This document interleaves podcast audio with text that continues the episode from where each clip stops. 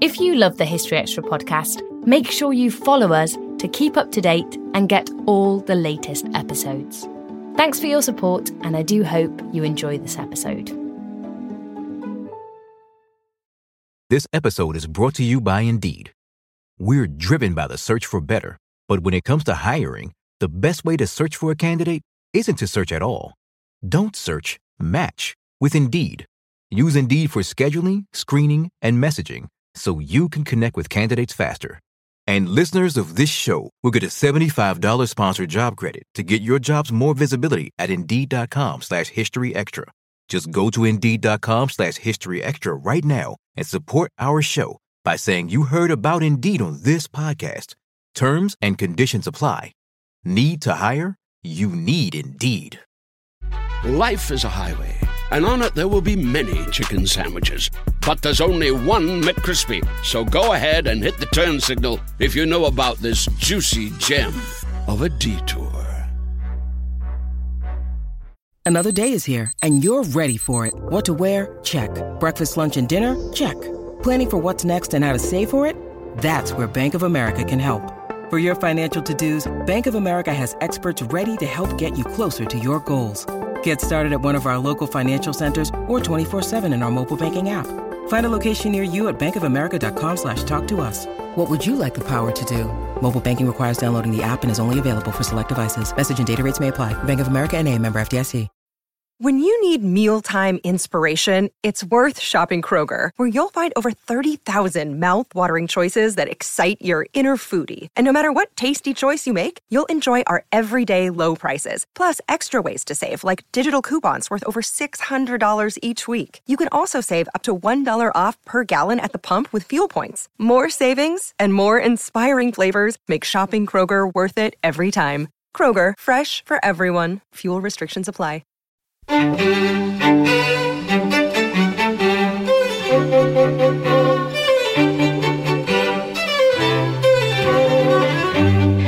and welcome to the History Extra podcast from BBC History Magazine, Britain's best selling history magazine.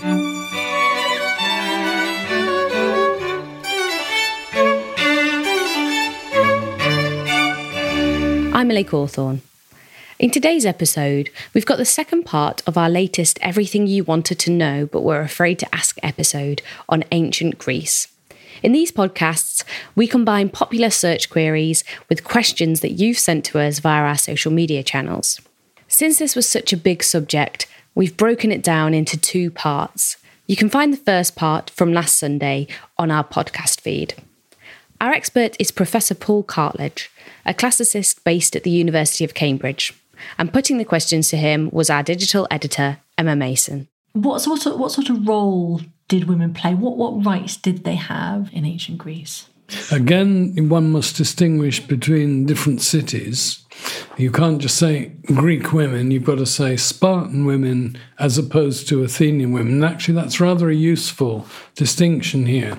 Because whereas Spartan women could own land, Whereas Spartan women, because of their husbands being constantly on a military footing and away from home much of the time, they actually ran their homes, the Spartan women. They had control. And because they were, in a funny way, respected, because being a mother of a Spartan young boy and man, uh, it wasn't an easy thing. And Spartan women's voices are heard in a way that other Greek women's voices are not heard.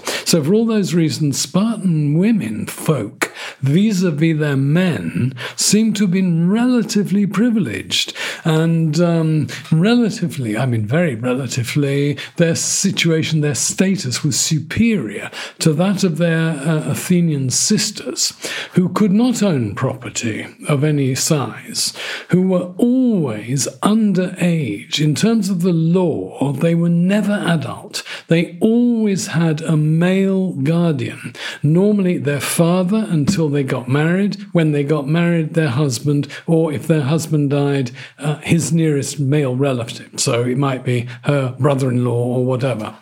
So Spartan women were always um, much superior to the Athenian in the sense they were fully adult at law, whereas Athenian women were minors at law.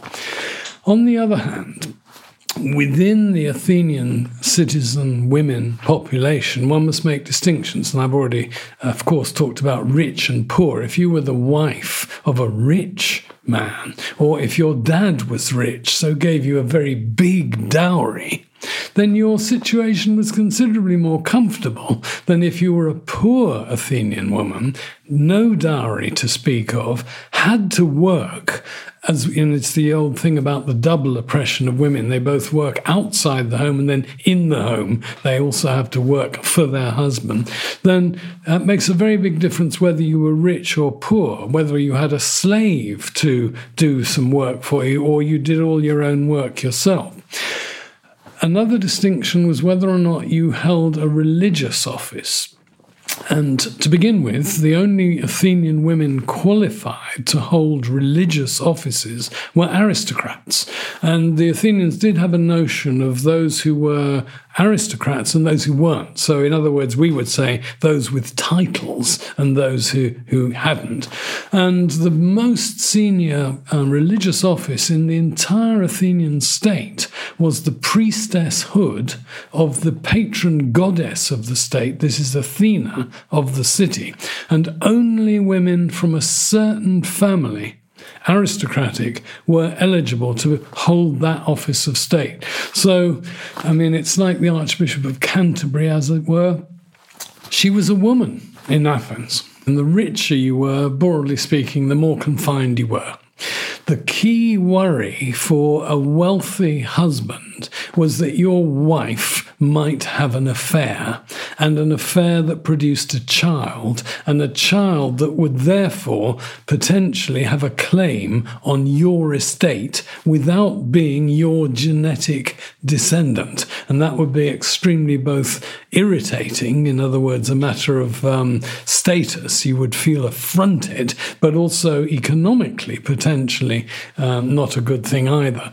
So um, sometimes the phrase is used oriental seclusion. I mean, it's a, a phrase from another period, but what it means is that, um, as we know in some parts of the world today, certain types of women are particularly um, supervised, chaperoned, not allowed to go out in public at all, or if allowed out, only with a male relative watch, etc., etc. Well, many Athenian women found themselves in that situation, whereas many Spartan women did not, because their condition, their status in life, their mode of life was very different from that of the Athenians. And we're talking mainly about urban. Um, situations, and there are court cases arising from alleged infractions. In other words, where one party alleges that the other party has had sex with his wife or whatever, and therefore is um, suing. And is it true that um, a husband who found out his wife was being unfaithful with another man could could murder the male lover without fear of prosecution. It, all that you say there is true until the last few words, without fear of prosecution. Because what, um, suppose you are of the family that the man has been killed, um, allegedly by the husband. The husband alleges he was killed because he was an adulterer. The husband alleges that he found the adulterer in bed with his wife. You've got to have that um, literal con- contiguity. It's not enough that he's just walking out of the door. He's got to be actually in flagrante delicto. Well, suppose you're the, um, I don't know, the wife or the brother or the father of such a man who's killed. Might you not think, ah, this guy wanted to kill my son, my brother, my cousin, and claimed he'd been having sex with his wife when he really hadn't. That was just a made up uh, excuse. Well, we have one such trial exactly of that nature, where the man on trial is the one who killed the man, alleging that he killed him legitimately because he was in flagrante delicto with his wife. So um, the answer to your question is yes, legally, if a man, a husband, kills another man who is in bed with his wife, at that moment, that is not in itself a crime. And what was life like for female sex workers? Right, big distinction has to be drawn here. It's again one of high and low, rich and poor. If you're a street walker, as we used to use the, the phrase, in Greek, you're a porne. It's where we get our word pornography from. And porne is based, the root is to buy. So you are a bought person bought for sex. You're a sex worker, but you're a bought sex worker. And typically, you operate either from a very, you know, your own sordid home in a poor part of, I'm talking about Athens here, or you're a, bro- a brothel prostitute. And you're then called a porne. You have a madam, and madam has a pimp, and it's all quite familiar in terms of sordid, sort of low class prostitution. Very cheap in the port of Piraeus. Um, sailors just there for a day, they want a bit of sex, they go to one of these brothels. So, nothing particularly surprising about that. The surprising or the unusual, the peculiar to the ancient Greeks type of prostitution that is very, very different from that is uh, involves a class of women who were known, it's a euphemism, as companions. Oh no, they're not sex workers, they are companions. And so the equivalent, I mean, insofar as it is an equivalent, is of the system in Japan of geishas some of whom, at any rate, will also have sex as well as entertain uh, you on music on the samisen or whatever. So these companions were um, typically not Athenian in Athens, they were foreign women, and they were well educated. Um, now, you ask, how did they become educated? Well, they came from educated homes in which the parents had not prevented them becoming literate, and in fact, they might even read poetry and so on and so on. And they could play an instrument, they could, um, in other words, entertain not purely with their bodies, let's put it that way. Well, they were very expensive. And so we're talking like the quarter of Edo, um, you know, where all the famous um, woodcut etchings of those prostitutes, the ukiyo-e um, woodcuts. This is something equivalent to that in Athens. High class prostitution involving free elite women, typically non Athenian, with upper class, very rich um, Athenian men. And you mentioned education there. So, did uh, did wealthy Athenian women receive any sort of education? Yes, by and large, um, that would be the case because um, there were certain um, situations in which it would be very um, helpful, to put it mildly, to be literate. so I mentioned the priestesshoods. Well, obviously, she would need to be literate. There would be documents to read, prayers to recite, all sorts of things. And um, the higher up the, the scale you go in terms of culture, well, hymns, um, of course, um, poems of different sorts. There are prayers, a lot of things set to verse. And um, there is, in fact, uh, one very famous Greek lady. I mean, there, there are more than one Greek poetess known, but the most famous is uh, a lady called Sappho in Greek, Sappho. She came from the island of Lesbos, which today, sadly, is uh, more famous or notorious for having lots of refugees. But Lesbos is off the Turkish coast, northwest um, Aegean. And Sappho and her female students or friends, they both composed verses, sang verses, and most interesting of all, had them written down. In other words, they were preserved. That's why we know some of what Sappho actually composed. And Plato, who was not a great feminist in many ways, but he was a great connoisseur of poetry, he called Sappho the tenth muse. She was so, because muses are all female, there are nine of them, and one of them is a muse of poetry. But she was um, so famous in his day, this is about 400 BC in Athens, that um, he thought that highly of her. But by and large, most Athenian women, most probably were at most literate. I mean, there wouldn't be much more than that.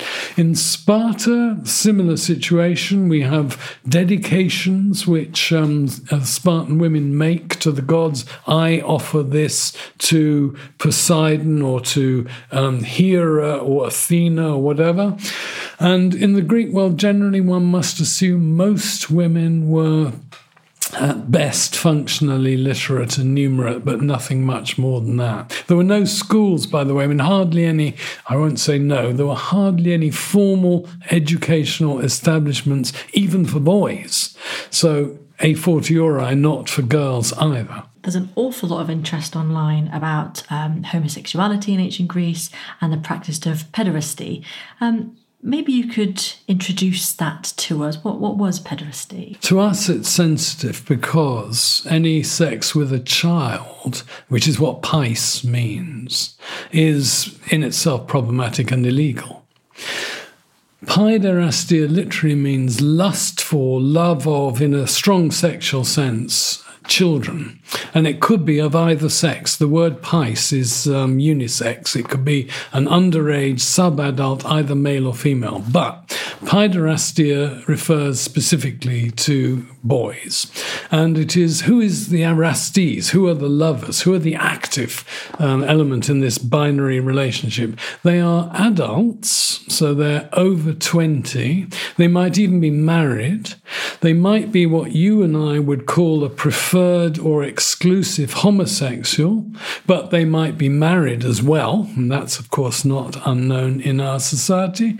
And the difficulty comes with just at what age was the younger, the junior, the sub adult party, and how much agency would that junior partner have? In other words, if you're 12, you're probably going to be less able to have a say either in resisting or in uh, manipulating or determining the nature of the relationship with the older man than if you're 18.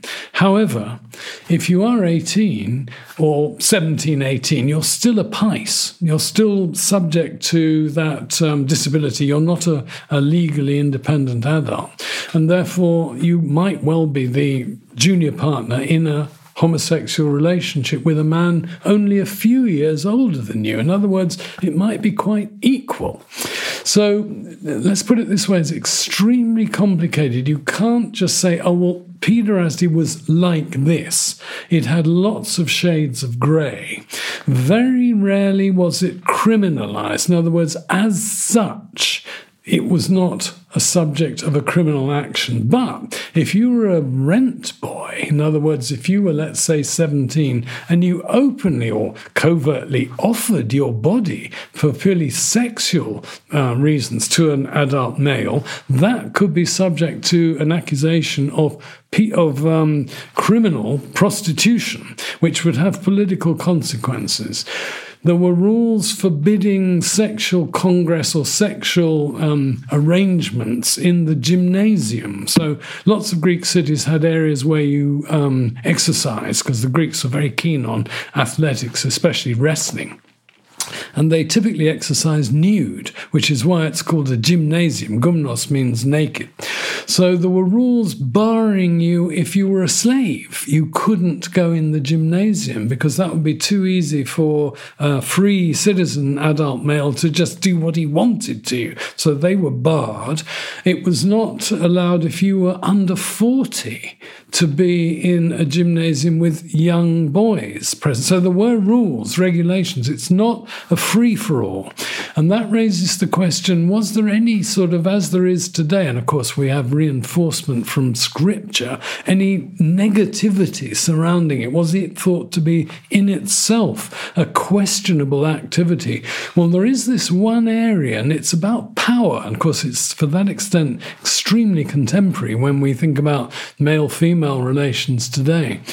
If it was thought that the junior partner was being forced into it, let's say his individuality, his identity was being denied as a free citizen, though he was not adult, he was still free, then that was not good.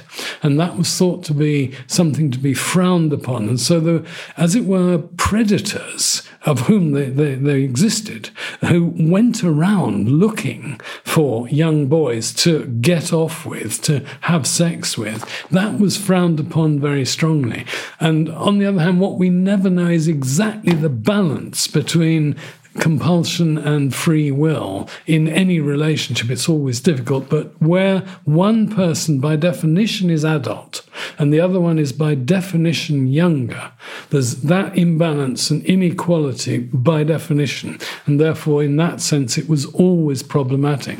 Except, and this is the one exception in the whole of the Greek world, and it's Sparta where it seems that this relationship was not optional at all.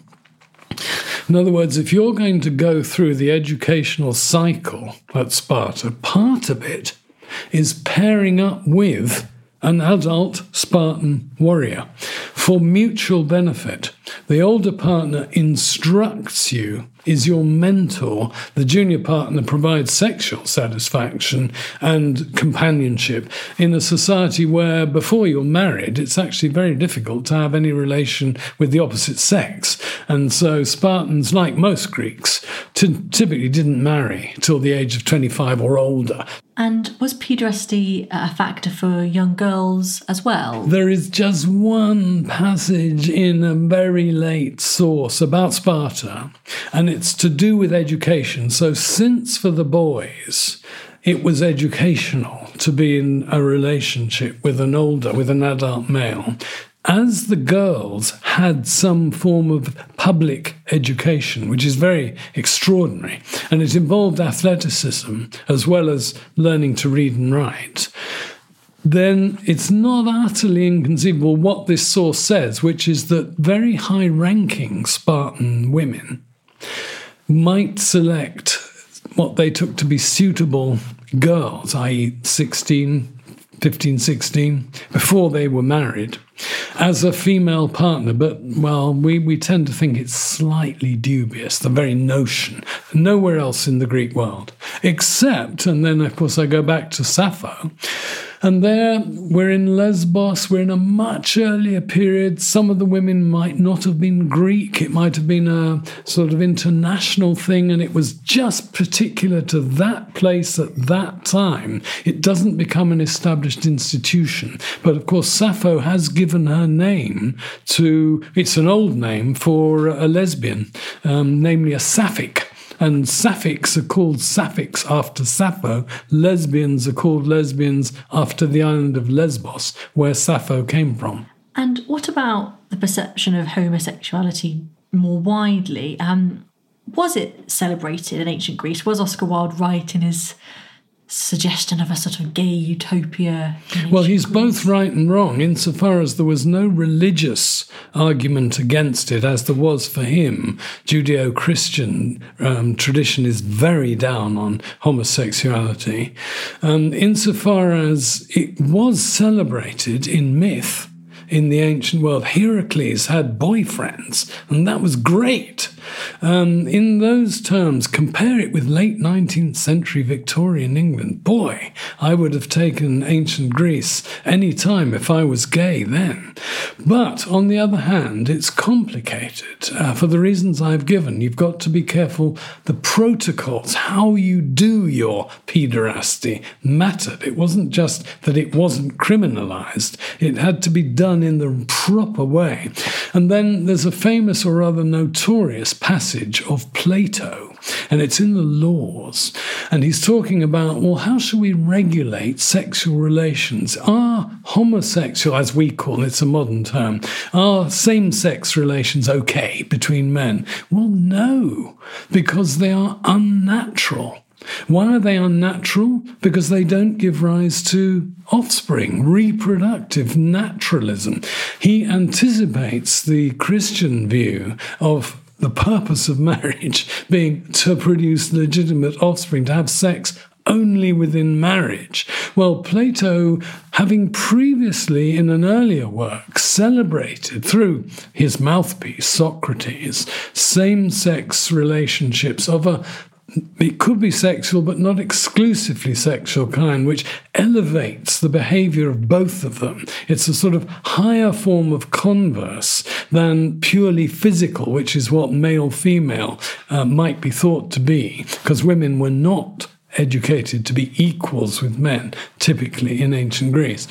So Plato goes from, in a way, celebrating a form of idealized, spiritualized same sex homosexuality to a position of very negative down on it. And if I was to be crude, I'd say, well, as he got older, he wasn't that interested or that capable of having sex with anybody. He never married which is very unusual. And um, I think, therefore, whether or not he was a as it were, a preferred homosexual.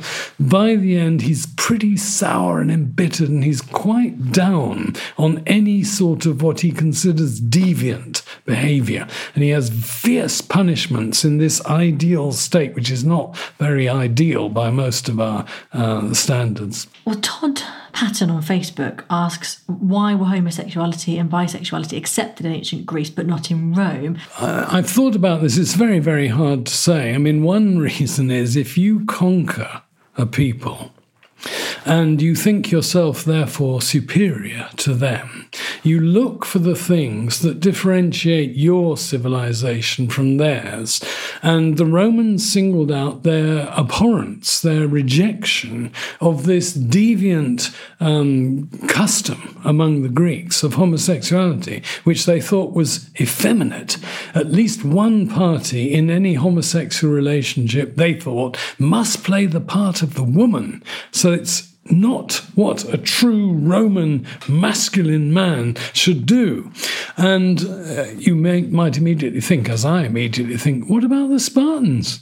They uh, institutionalized pederasty, homosexuality. They were no wimps. So the point is, the Romans were being very selective in what they chose not to adopt from the Greeks. They actually adopted a great deal of other stuff, but this was one custom which they, like, I mean, there have been many other cultures that have thought it a terrible thing. And of course, typically any Judeo Christian culture does officially think of it as a terrible thing in terms of its primary documents. So I think that's the answer. The Romans conquered the Greeks. Greeks were feeble. One reason they were feeble, or one manifestation of their feebleness, was their addiction to buggery.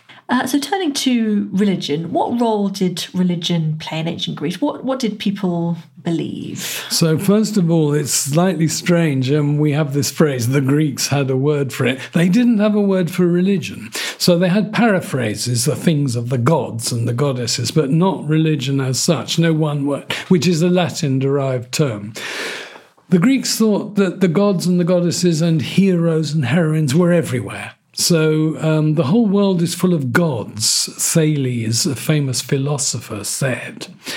So there wasn't a distinction in that we might have between the secular world and the religious world. Everything was more or less religious. Difference from anything um, post um, Christianity, uh, Islam, and of course Judaism is contemporary. Greeks were polytheists. They believed there were many, many, many gods and goddesses, not monotheists, which means you believe there's one divinity. And they weren't even henotheists, which means you believe there are more than one God, and but one of them is the most important. So they were thoroughgoing polytheists and, in a way, pantheists. Where was religion practiced? There were separate spaces. The Greeks actually had a word meaning a cut out space. So, where a sanctuary, which might or might not include a temple, was. So, there are, as it were, shrines and specifically religious spaces in terms of an altar and a temple. But religion was practiced everywhere. You go to battle, you slaughter a, an animal before the battle to get the will of the gods. You look at its liver, liver, and then if it's favorable, you go to battle. If it's not, you don't. So, battlefield, you're at home. You wake up in the morning, you have your family Hermes Just outside your back door, you pour a libation, that is wine or some other liquid, it might be olive oil, and that is your way of making your peace with the gods. Constantly there's a toing and froing, there's a sort of notion of a contract that if you, the human, do the gods favors, if you look after them, if you worship them, give them their due, then the gods are bound by contract to do you a favor in return. It's a give and take. So religion was everywhere in principle and just about any phenomenon could be given an, a religious uh, interpretation. A rainbow, well, the Greeks uh, had a word for that, a goddess called Iris. The sun is a god, Helios. Or you look at a spring, ah, there's a nymph playing there, female. You pour a libation to that nymph. So everywhere, Greeks were massively religious. And that's why it's a bit of a paradox that some Greeks were able to draw a distinction and to even question whether the gods, I mean Zeus, Hermes, and so on, were real or whether they were figments of human imagination. So, in other words, you get the beginnings of atheism through humanism, as well as normally most Greeks being what you and I would call very religious. And you mentioned Zeus and Hermes there. How many Greek gods and goddesses? Absolutely countless in the sense that you can multiply one god or goddess by giving her or him a different epithet. I'll just give you one example Athena. Athena Polias is the patron goddess of Athens. But if you go up on the Acropolis, there are two other temples to different Athenas. One of them is Athena Parthenos, the virgin, the maiden. That's the Parthenon. And then there's another one called Athena Nike. If you own running shoes by Nike, that means victory. So there's one goddess three different manifestations. For the Greeks, three different goddesses. So there were 12 Olympians, in other words, a kind of stable family dominated by Zeus. It's a patriarchy, remember? And his sister, wife, full sister, wife, Hera, they're, as it were, the senior members of the family. And then there are 10 others but they're just, I mean, I put it that way, they're the most powerful, but they are only 10, 12 out of thousands. And they were all thought to live on the top of the highest mountain in Greece, which is Mount Olympus, which is over 10,000 feet. And one particularly popular search question I came across was what were the ancient Greeks so superstitious about? There is an actual text. It's a very useful one. It's uh, by a pupil of Aristotle. So it's late in the fourth century BC. A man who came from the same island as uh, Sappho. He's called Theophrastus. And he wrote a, a work called Characters. And there were 30 of them. And they're, as it were, types. So, you know, the braggart, um, the oligarch. Well, one of them is the superstitious man. So, what he's superstitious about, oh gosh, a black cat, and on the right, and it was at a crossroads. You know, so just like us, as it were, um, superstition in the very negative sense. But the Greek word, interestingly, which we translate superstition, which is a Latin derived word, means literally fearing or fearful of um, demons.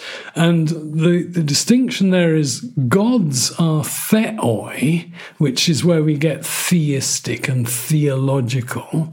But demons are daimon, daimonion. It's where we get our word demon, daimonic, demonic.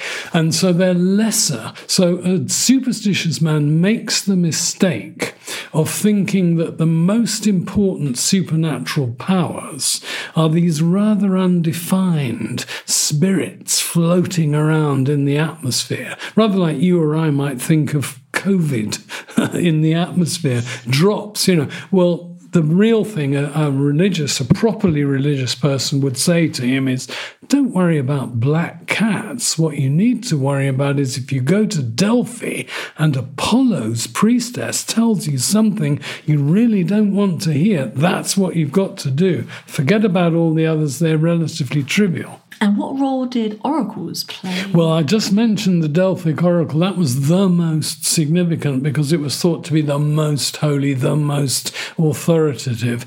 You consult an oracle by various means, um, for example, looking at entrails, or by um, getting a prophecy, which is a form of utterance which is meant to be inspired, directly inspired by, in this case, Apollo.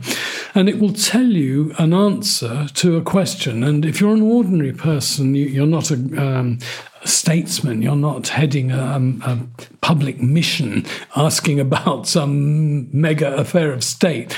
You want to know should I marry Artemisia, who lives three doors down from me and has known, you know, that? Then the answer is yes or no.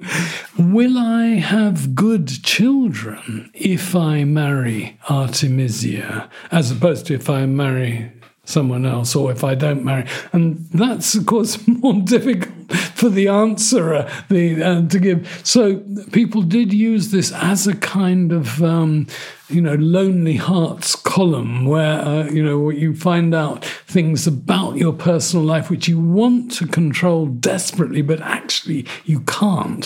So there are two types or main types of oracle. One is the public official one advising a city or an individual ruler. The other is the purely individual. And there are various ways in which oracles are, are delivered, but lots of um, Greeks at one or other point in their life, typically these life crises, marriage, uh, birth, death, would consult an oracle. What's the future likely to be? Or how should I behave? Should I do this or should I do that? Still to come on the History Extra podcast. All those statues we don't want up. There should be a gallery of the um, overthrown, as it were, the dispossessed, a kind of rogues gallery of what we mustn't do.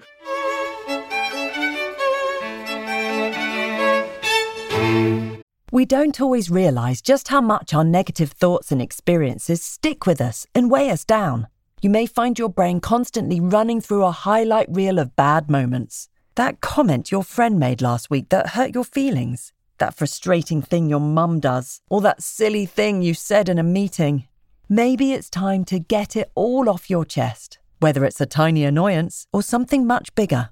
Talking about it can give you some relief and lead you to a potential solution. That's where therapy comes in. It's a safe space to share whatever's weighing you down and learn to process it so your internal highlight reel can focus on the good stuff. And BetterHelp offers affordable online therapy on a schedule that works for you. Connect with a licensed therapist by text, phone, or video call. Start the process in minutes and switch therapists anytime. Let it out with BetterHelp. Visit betterhelp.com slash historyextra today to get 10% off your first month. That's betterhelp, H-E-L-P dot com slash historyextra. This episode is brought to you by Indeed. We're driven by the search for better, but when it comes to hiring, the best way to search for a candidate isn't to search at all. Don't search, match with Indeed. Use Indeed for scheduling, screening, and messaging so you can connect with candidates faster. And listeners of this show will get a $75 sponsored job credit to get your jobs more visibility at Indeed.com slash History Extra. Just go to Indeed.com slash History Extra right now and support our show by saying you heard about Indeed on this podcast. Terms and conditions apply. Need to hire? You need Indeed. Life is a highway, and on it there will be many chicken sandwiches. But there's only one McCrispy. So go ahead and hit the turn signal if you know about this juicy gem of a detour. moving on to the Olympics, there's an, a huge wealth of, of questions about that online. Um, maybe you could just start by telling us why the Olympics were, were so important. They were important because they were religious. Um, they were in honor of Zeus of Mount Olympus. That's why they're called Olympics, though they were actually celebrated not at Mount Olympus, but down in the Peloponnese uh, northwest uh, at a place which was called Olympia. They're important because they're religious. They're important because only Greeks may take part. So they were what we call pan Hellenic, all Greeks, only Greeks. And uh, to begin with, in terms of the actual participants, they were only for men, uh, boys as well as adults, but only males. Later, it becomes possible if you own, for example, a racehorse or if you own a four horse chariot, then you can enter that and you're the owner and you win the prize if you win the prize. And the prize is just a symbolic prize, not a money prize, it's just a, an olive wreath you then can become a female Olympic winner. But actually, there wasn't one for 400 years. The Games were originated in early 8th century, but it wasn't until 396 BC that the first female Olympic victor, who was a Spartan, a princess, she owned a four horse chariot her chariot won the four horse chariot race. But the first event, and it was always the most important symbolically, was just a dash. It was about the 200 meter sprint. And so the person who won that gave his name to the game. So if Orsippus won it, that games was the games of Orsippus. They were celebrated every four years, always in the same spot. And Greeks, as the Greek world expanded, out west, far as Spain, up north and east, as far as what's today Georgia. So you get competitors and eventually winners from all round the Hellenic world, all around the Mediterranean, all around the Black Sea. But some cities made a special fetish of trying to breed winners. And so, in other words, they had dedicated uh, training grounds and they put a lot of money into even bribing people to come and leave their native city to come and sign up. It's rather like cricket today or other sports where foreigners become naturalized to play for another country. And one of those was in the south of Italy, um, what's called old, uh, Great Greece, a place called Crotone that seems to have specialized in producing winning um, sprinters. Other athletes were heavy event competitors. So they did wrestling, they did boxing, and then others did a bit of both. They did wrestling and javelin throwing and sprinting. And there were five, and they were called pentathletes. It's where the original pentathlon came from. And then as time went on, the Olympics spawned three, not exactly rivals, but imitators. In other words, three other major Pan Hellenic games one in Delphi, one in Corinth, and um, one a place in the Peloponnese called uh, Nemea. And Nemea, like Olympia, was in honor of Zeus. The one at Corinth was in honor of Poseidon, and the one at Delphi was in honor of Apollo. And the ultimate accolade was to be an athlete who'd won, or a wrestler, whatever, who'd won the prize. And there was only ever one prize, no silver medals, no uh, bronze medals, at each of the four main Pan Hellenic Games. And why were they held every four years? I, there is a view, actually, that originally they were held every year, in other words, annually, but that because they took such a lot of organization, and it's rather like modern Olympics, though they're always in the same place, nevertheless, the build up to each one. And if you've got the other three added in, so that um, there were two in one year, you know, it, it operated that there was two in in each of the four year cycle. Uh, you'd have two in one year, then one, then one, then two in the like that. Um, a lot of preparation. They're all all together with we think fifty games that a professional or semi professional athlete could take part in. So you want to spread them out. But why were they four years to begin with? That's a very good question. It's a cycle which is not unknown elsewhere. For example, the Athenians' main festival was in honor of Athena, and it was called the Pan Athenaic Festival. Well, every fourth year, that was a really big deal. So there were three minor versions, and then the fourth year, big deal. That probably was uh, based on the, the Olympic notion of every four years is a big deal. And when was the last ancient Greek Olympic Games? Right. Christians, as you uh, can imagine, were not keen on, for example, Zeus, Poseidon, Apollo. and therefore they wanted to expunge all traces of paganism. And gradually they got to the point where, following the foundation of Constantinople in 330, which we talked about earlier, the Byzantine Christian emperors became what we call what they called orthodox. So extremely rabidly dogmatic.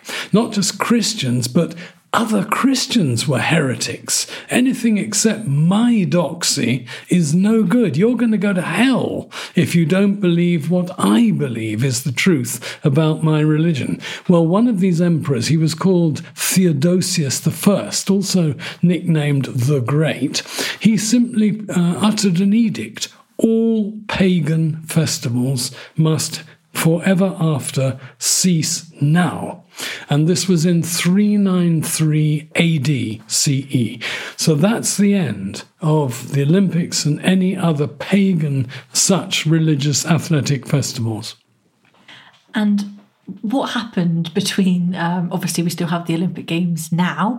Uh, how did the Olympics change how did we get to where we are today? There was a complete um, absence of abeyance, um, obviously competitive sports, but nothing of an international or let alone global nature. During the 19th century, gradually the idea grows up that Germany, France, England, in some ways are the heirs to ancient Greek culture, civilization, and Roman, of course. And so one of these Philhellenes, when Greece um, revolted from the Ottoman Empire, a bunch of non Greeks called Philhellenes sent them money or even went to fight, like Byron. So Philhellenism grew in the 19th century. And there was one particular Philhellene, he was a baron, he was called Baron de Coubertin he got together an Olympic movement, interestingly inspired partly by coming to England, going to Much Wenlock in Shropshire, where there was held something called an Olympic Games. It was a purely local thing. Anyway, he got the idea from that and he thought, why are the English so particularly successful in, for example, military matters? They beat us on the field of Waterloo. Well, is it because of something to do with the English education, with the way they do competitive sports, for instance? So he drew the inference it was, and that the way to make France great again after the defeat by the Germans, 1870, was to introduce many more athletic competitions, building up to, and then in the 1890s, 1894, just actually at the time of Oscar Wilde, who was a Philhellene of another kind, um, there was the first meeting of the Proto International Olympic Committee in Paris in 1894. They agreed we will hold the first revived Olympic Games not in Olympia, which was a backwater, but in Athens, capital of Greece, the new state of Greece, in 1896. And the rest is history. That's when the modern Olympic Games movement restarted, 1896. So, what would you say is the biggest legacy of ancient Greece? Democracy. But only in terms of its name, not directly as a legacy in terms of its form. Philosophy and science the originators of the scientific method, the presupposition that you can understand the world of nature without invoking the divine as an explanation, that goes back to the ancient Greeks. Ultimately, it's an ancient Greek who points out that the earth goes round the sun. Absolutely heretical notion until Copernicus proved it, uh, thousands of, you know, a thousand years later. But Greeks make these terrific leaps forward. Theatre, the word is Greek. We do theatre in some sense because the ancient Greeks invented it. When the Renaissance comes along, texts of the ancient Greek dramatists were printed in Greek. And then when the modern theatre develops and uh, inspiration is sought for discussion of such issues as uh, when is it okay to defy the established regime? Think of Antigone, just one example. When is it not right to bury your brother? When is it necessary to commit civil war? And so on. Greek theatre was a problem oriented theatre, especially Athenian, but often using myths derived from elsewhere than Athens, for example, Thebes. So, theatre, philosophy, science, democracy, I would say, are the three main legacies which we have chosen to inherit and remake uh, in, in our own ways in the modern Western world. So, turning now to the Elgin marbles, that's uh, obviously a lot of interest in that uh, topic as well. So um, may, maybe you could just summarise for us what exactly the Elgin marbles are and, and what the story is there. It's a complicated story, the Elgin marbles, named after the seventh uh, Earl of Elgin, way up in the northeast of Scotland. He was our ambassador, our man in Istanbul, um, sometimes referred to in French as the Sublime Porte. So he was our ambassador to the Ottoman Empire. At that time, Greece, what, what was ancient Greece, so including Athens, was a subject state of the Ottoman Empire. And therefore, if you as a foreigner wanted to do anything in Athens, you had to get the permission. Either of the locals, the people who actually on the ground controlled Athens, and the Acropolis was a fort. It was a military occupation site, rather like Dublin in Ireland was where we Brits conquered and dominated Ireland from Dublin Castle. Well, the Acropolis of Athens was the equivalent for the Ottoman Empire for Greece. So Elgin goes to um, the Sublime Porte, to Istanbul, in the late 18th century, 1798 or so. And somehow or other, and this is where the uh, legal complexities kick in right from the beginning, gets some sort of permission to do something on the Acropolis of Athens. It transpires he really wants to do initially is somehow remove what he takes to be both in themselves utterly admirable objects aesthetically but also objects which are being neglected and which have been um, badly treated and which are likely to continue to be treated and therefore will de- deteriorate. He, he claims to be saving these Greek Hellenic artifacts for the West, for non Ottoman. Ottoman Empire was the East, the terrible Turk, and he's saving them. Now, the timing of his intervention was fortuitous because at that very moment, Napoleon's France was attacking. Um, the Ottomans' Egypt. You've probably all heard of the Battle of the Nile, Nelson, 1790, just when Elgin is in Istanbul. So, my enemy's enemy is my friend. So, we are the enemy of the French. French is the, are the enemy of the Ottomans. We are the enemy's friend, and therefore we are going to be the Sultan's friend. He gives Elgin some sort of permission. Between 1800 and 1804, in round numbers. Elgin and his, obviously not personally, but his agents and uh, his workers remove as many of the um, objects from the Acropolis that they think are both portable, they're removable, portable, transportable to London eventually. But originally, it's thought, he thought to his uh, baronial seat up in Elgin in Scotland, not for the nation, but for him, because other aristocrats at Chatsworth and elsewhere, they had their collections, so why shouldn't he? And after all, he'd gone to Istanbul, you know. Any rate, they end up um, in London on display, and Elgin has spent a huge amount of money, partly his own, partly money that the government had given him, but not paying to the Ottoman sultan, but to bribe the governor of the Acropolis the, to pay the workmen to ship them, get them to the port, get them by sea. And of course, the first consignment sank um, off uh, an island uh, to the south of um, Athens. And terrible stories about how they got eventually to London. And there the issue was, and the um, government set up a committee of inquiry should the British nation acquire these from Elgin, they being considered as Elgin's property to sell. And uh, there was a great inquiry. It took several weeks, and they eventually agreed. There was a lot of dissent in Parliament, an act of Parliament whereby a sum of money was paid to Elgin. The marbles under his name, mainly from the Parthenon, were then the property of the British nation and they were entrusted to the trustees of the British Museum, which had been founded in 1753, just um, 50, 60 years earlier. And that's where they've remained since 1817. They've been on display more or less there, and since the 1960s in the present gallery. So, why is it controversial? Well, in 1800 or so, there was no modern Greek state. So it was a deal between Britain and then Turkey.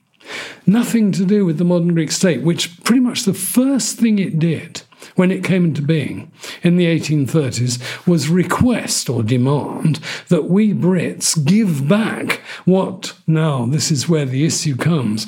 Did Elgin steal them? In a sense, yes, because he took clearly much more than any permit would have permitted. And he committed a lot of damage. I mean, a lot of the things fell down or they sank. Uh, you know, they never were all sorts of awful things about the mode in which they came to the British Museum ultimately, it's um, somewhat like the situation we're in today about imperialism and slavery. We're talking about very different world, but these things that were done then, which were thought to be okay then by some people, are not thought to be okay by lots of people now. So that's why there's an issue, and there is a dedicated international committee of various national committees. I'm on the British one to try to persuade. Now, we're not persuading only the British Museum trustees, but the government, because it has to be by an Act of Parliament which rescinds that Act of Parliament of 1816, such that the British Museum must yield up these uh, treasures. As of now, the British Museum trustee says, sorry, uh, we own them, or rather, we own them on behalf of the British nation. So they must stay where they are, even though they're not brilliantly displayed, even though there's a dedicated, beautiful museum in Athens since 2009 in sight of the Acropolis. You actually see what's left of the Parthenon visually through a big picture window. All sorts of reasons why the reunification would be a very good thing, but it's very, very emotionally, politically, culturally charged. So, in your view, do you think they ever will be returned? I like to, I mean, I don't like to, but I don't think anytime soon. Uh, I imagine a scenario where we, the British, that is the Parliament, so want to do the Greek state a favour because, for example, Turkey, or it might be China, or it might be Russia, is putting through Greece huge pressure on our way of life. We so need and we so want Greece to be on our side and we want to do them a favour, then and only then, I think it would be something as extreme as that that would prompt the British government of the day to propose an act of parliament in parliament for it to be passed and then for them to go back. Ideally, of course, there should be mutual, fruitful, uh, purely um, generous uh, exchange. The marbles go back.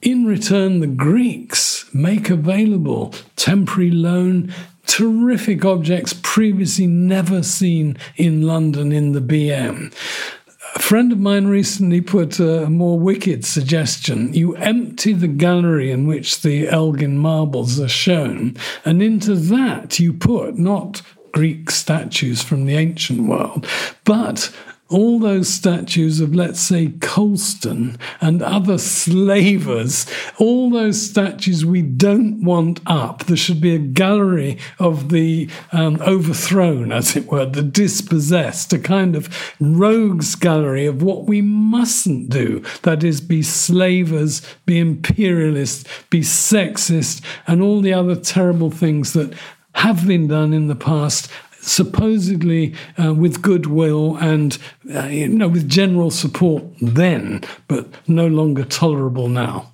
And what would be the significance if they were returned? For the Greeks, just an absolute flooding of um, joy. And there is a downside, which is that it's a bit nationalistic. You know, there's a sort of sense in which it plays to a sense of uh, individual superiority as a nation. But actually, the history of Greece is much more complicated than that. Uh, on the other hand, over here, only I think some die-hard reactionaries would be really sorry. And they would feel, I think, partly bruised pride that they'd somehow not hung on to them. And that, I think, is the feeling that motivates most trustees of the British Museum. You become a trustee, and then you feel the collection is yours, so that you'd be somehow being robbed of something that, in some real sense, is yours, when of course it isn't. Uh, everything in the BM belongs to the British nation. The trustees are trustees, they hold it in trust for us. But um, there would be some ructions, and then they would have ripple effects. Um, other museums which hold bits of the Parthenon. But of course, what the defenders say, I'm sure this is the point of your question floodgates. If the Elgin marbles go back to Greece, what about the Benin bronzes to Nigeria? What about, and then you could go on. Actually, the um, British Museum has repatriated certain objects that were previously in its possession. I'm talking about human remains from uh, Australasia, for example, that have gone back, Aboriginal corpses, um, bones, but they've not repatriated any serious artifact as opposed to a, a human remain. And just finally, um, you mentioned there Colston. Um, where do you stand on uh, statues like this being taken I'm, down? I'm one of those who believes that museums have a very important educative function, and that such statues, if they are found offensive by large numbers of persons in a public space, then they should be put into a less public or even private space. That is the sort of space a museum provides, with very full captions as to when the statue was commissioned, by whom, why it was set up then, why and how it was removed, and what is its now and likely future significance, as opposed to what was its significance or what was in the minds of the people who paid, for example, for Colston in 1895, I think it was. And just finally, um, what can we expect from your latest book? From Thebes, well, that's a huge question. I, broadly speaking, point out or suggest that we should think of ancient Greek Thebes as, in its way, no less important than the other two or three really big uh, numbers that is, Sparta, Athens, and Macedon with Philip and Alexander. Thebes was not just one city, I argue, it was two, a city of real historical significance, you know, the actual fabric, the politics, the people, but also a city of ideas, a city of myth. And the myths of Thebes, they had their own mythology, quite separate from, for example, the Trojan War. They had their own dynastic, um, of course, we know about this. They had their founding myths and so on. But through the Athenians, and then much more recently, of course, modern interpreters, whether um, composers or playwrights or um, dramatists and um, directors, the Theban cycle of myth, Oedipus, Antigone, and so on and so on, has become absolutely central to our Western tradition. Another sideline, um, more controversial, Freud, thoroughly European, trained in psychology. He loved ancient Greek, loved ancient Egypt as well. Well, for him, a particular form of attitude, of psychological development of a human male, was, in his view, the Oedipus complex? Well, insofar as Freudian psychology has infected or affected a lot of the way we think of human character, human character development, especially psychosexual, well, the Oedipus myth is absolutely central to that. So, in its way, Thebes has had a terrific legacy um, on modern European, mainly European, obviously Western, uh, Euro American um, culture. That was Professor Paul Cartledge. If you found today's podcast interesting, then please do drop us a line with ideas of topics or historians that you'd like us to include in the series. You can do that on our social media channels at History Extra. Thanks for listening. This podcast was produced by Ben Hewitt and Jack Bateman. Tune in again tomorrow for a discussion about the survival strategies of medieval royal dynasties.